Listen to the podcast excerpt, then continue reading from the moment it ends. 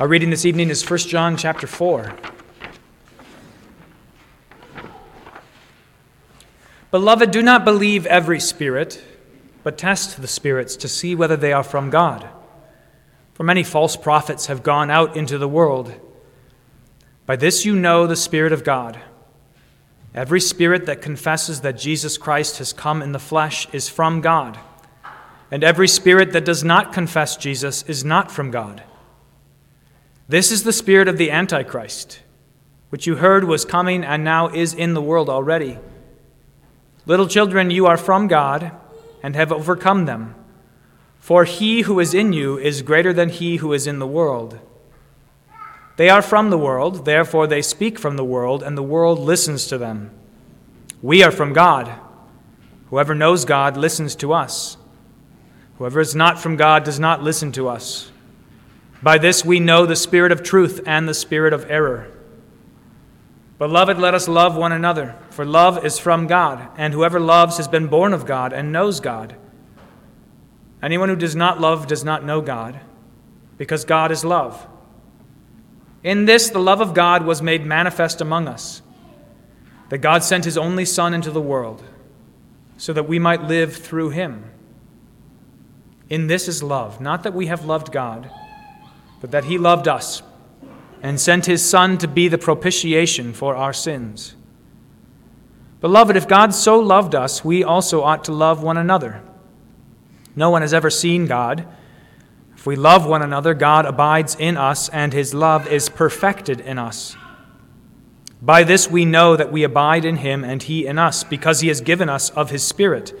And we have seen and testify that the Father has sent his Son to be the Savior of the world. Whoever confesses that Jesus is the Son of God, God abides in him, and he in God. So we have come to know and to believe the love that God has for us. God is love, and whoever abides in love abides in God, and God abides in him. By this is love perfected with us, so that we may have confidence for the day of judgment. Because as he is, so also are we in this world. There is no fear in love, but perfect love casts out fear. For fear has to do with punishment, and whoever fears has not been perfected in love. We love because he first loved us. If anyone says, I love God, and hates his brother, he is a liar. For he who does not love his brother whom he has seen cannot love God whom he has not seen. And this commandment we have from him Whoever loves God must also love his brother. The Lord have mercy on us. Thanks be to God. In many and various ways, God spoke to his people of old by the prophets. But now, in these last days, he has spoken to us by his Son. In the name of the Father, and of the Son, and of the Holy Spirit, Amen. I never really paid much attention to the weather when I was younger. Not much attention except for when it would ruin my plans. If I wanted to go play some sports, that's a silly way of saying it. If I wanted to go play football or if I wanted to play frisbee and it was raining outside, or when I got a skateboard for my birthday and I had to wait for a week before it quit raining, those were about the only times I thought about the weather.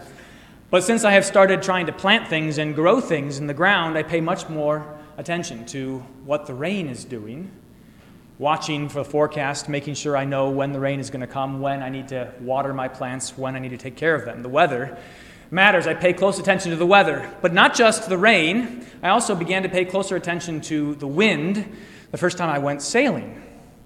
Got stuck behind an island and capsized with that boat with two little boys in it, and you can ask them about it. They're never going sailing ever again because I wasn't paying attention to the wind, which way the wind is blowing matters. It matters if you're sailing, it matters if you're a farmer. I asked Marlin this morning what the different winds mean. When the wind is from the northwest, it means a thunderstorm is coming. In the summer, when the wind is from the east, it means rain. When the wind is from the south, well, this is what Jesus says. When the wind is from the south, you say there will be scorching heat. When you see a cloud rising in the west, you say at once a shower is coming. The wind matters, which way the wind is blowing. That's the lesson for us today. Which way the wind is blowing matters. Now, there's this really rich ambiguity in Greek and in Hebrew in those two languages. Ambiguity, that is to say, one word means lots of different things. And the word is the word that is used for spirit. It's the same word that means breath, and it is the same word that means wind. Wind and spirit and breath are all the same word. So Jesus is confusing to Nicodemus when he says, The wind blows where it wills, and you don't know where it comes from. So it is also with everyone who is born of the Spirit. Is he talking about a gust of wind? Is he talking about the Spirit of God? What is he talking about? Nicodemus can't quite wrap his mind around it. Spirit, wind, and breath. This, these are all important concepts, and they make sense for us in our lives as Christians. The air that you breathe, where you get your breath from, that matters. Are you breathing in the breath of God? Or the stinky breath of this world? Where does that air come from? Or the winds that are blowing, which direction are they blowing? Are they blowing in accord with the Spirit of God, or are they blowing in accord with the spirits of this world? And speaking of those spirits, what are you being inspired by? Are you inspired by the Holy Spirit? Or are you inspired by the passions of your flesh and the desires of this world, the things that are passing away? Spirit, breath, and wind, they all go together, and they paint for us this rich picture of how we ought to think about our lives, a picture that St. John is tapping into today. He says, Test the spirits, test the winds to see which way they are blowing, making sure that you are being blown by the true wind, the wind that comes from the Spirit of God. Now, the Holy Spirit has a very important job that is often misunderstood. So often people think that the Holy Spirit is mostly about doing spectacular things, about miracles and signs and wonders, but the Spirit's job is actually very simple and very ordinary seeming. His job is to testify to Jesus. The Spirit testifies to Jesus. He blows from Jesus. He brings His word to our ears. He is the breath of God that carries the voice of our Savior. He bears witness to Jesus. But there are lots of spirits in this world that testify to all kinds of different things, that testify to the pleasures of this world, to what you can gain by riches, to what you can gain by being selfish and self absorbed. There's all kinds of spirits that testify to all kinds of different things. And John tells us today that the difference between the Spirit of God, between the Holy Spirit, and the spirits of this world is the difference between truth and error between the truth and a lie. After all, the devil, who is the father of all of those spirits, he was a liar from the beginning and a murderer. And so his wind is blowing in the wrong direction. It blows you off course, it blows you away from your Savior, away from the kingdom of heaven. That's the direction that wind blows. And so, St. John says, test the spirits, be discerning. Now, the really hopeful thing about this is that John wouldn't tell us to do that, to put the spirits to the test, if we couldn't do it.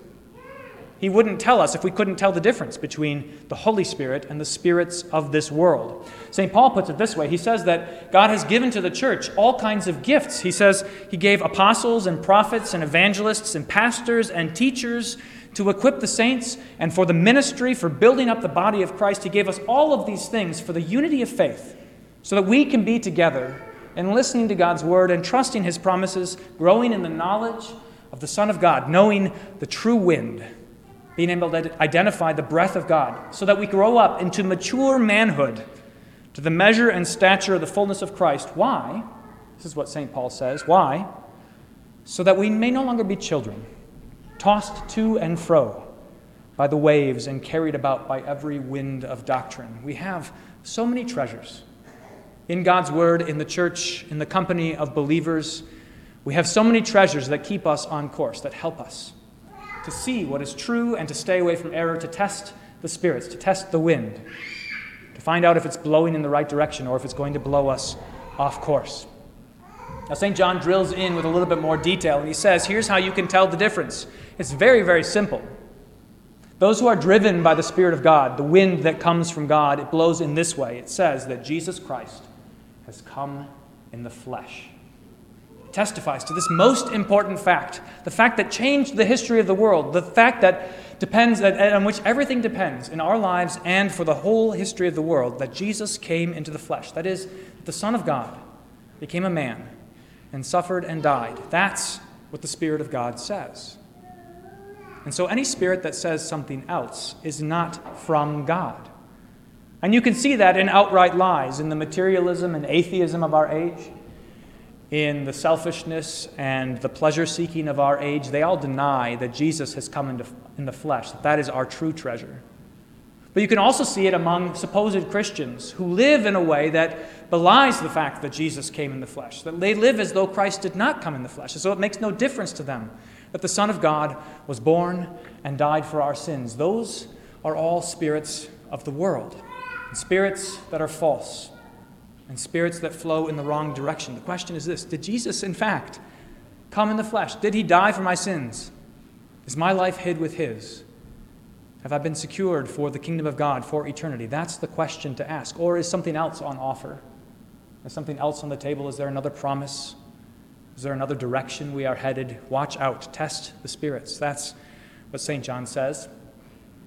You can test them also in this way, St. John says. He says you can test them by watching out for who else listens to those spirits. So picture it this way if all of the boats, all of the sailboats are headed in one direction, you can tell that that's the wrong wind. That's not the one you should follow. Because the wind that comes from God, the Spirit of God, blows in a different direction than what drives most of this world. Watch out for those who listen to the spirits of this world. Pay attention to them and make sure that you stay away from them. And also watch out for who the spirits are listening to. St. Paul said, or St. St. John says that anyone who does not listen to the apostles, who does not listen to the testimony of those who saw Jesus and walked with him and learned from him, anyone who denies their testimony, who teaches things contrary to what they say, those who deny the scriptures, they are not from God. Watch out test the spirits. Now, I said this in Bible study on Sunday, and it's important for us to pay close attention here. That really narrows the field. There are lots of false spirits in this world. There's lots of false testimony. There's lots of error. There are far more ways to get things wrong than there are to get them right. And so you have to watch out.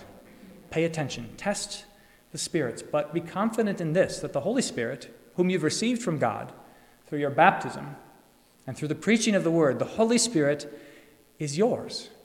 He's been put into your hearts, testifying to who the Father is and who the Son is, so listen to him. Listen to him and trust in him, especially in this fact, which is the key to everything, and that is love. So St. John moves from his encouragement for you to test the spirits into some very powerful statements about how you should think about love. And it starts with this that God loved us. He loved you. Behold, what manner of love the Father has given to us that we should be called children of God. That's what we heard last week. We love because He first loved us and sent His Son as a propitiation for our sins. That is to say, to be the mercy for our sins, to be the sin offering, to be the site and location of forgiveness, to be the one who takes it all away. That's how God loved us, and so we can love one another. Watch out for love. That's how you test the spirits.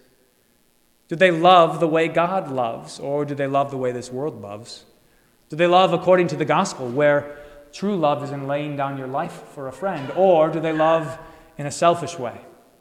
Love that fulfills its own desires, love that is turned in on itself, love that isn't love at all, but hatred.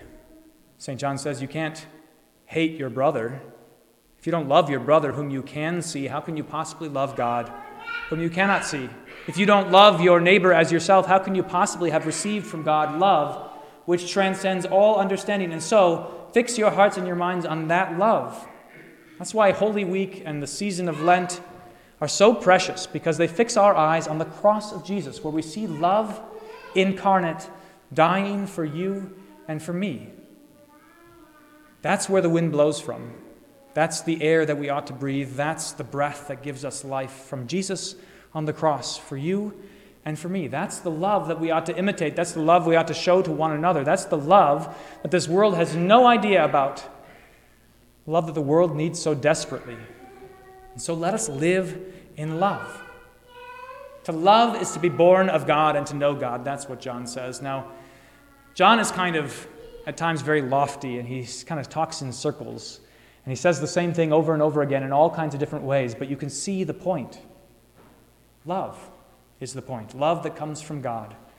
Love that we give to one another. Love that saves the world. That's what we're learning as we live our lives in the church. It's an ongoing lesson. We have not figured it out yet, nor will we have it perfectly until the last day. But Jesus is doing this good work in us right now. He's perfecting love in us. Praise be to God that He thought it worthwhile to breathe on us, to blow His wind on us, to send us His Spirit, so that we could be full of His love and to shine His light into this dark world. In the name of the Father, and of the Son, and of the Holy Spirit. Amen.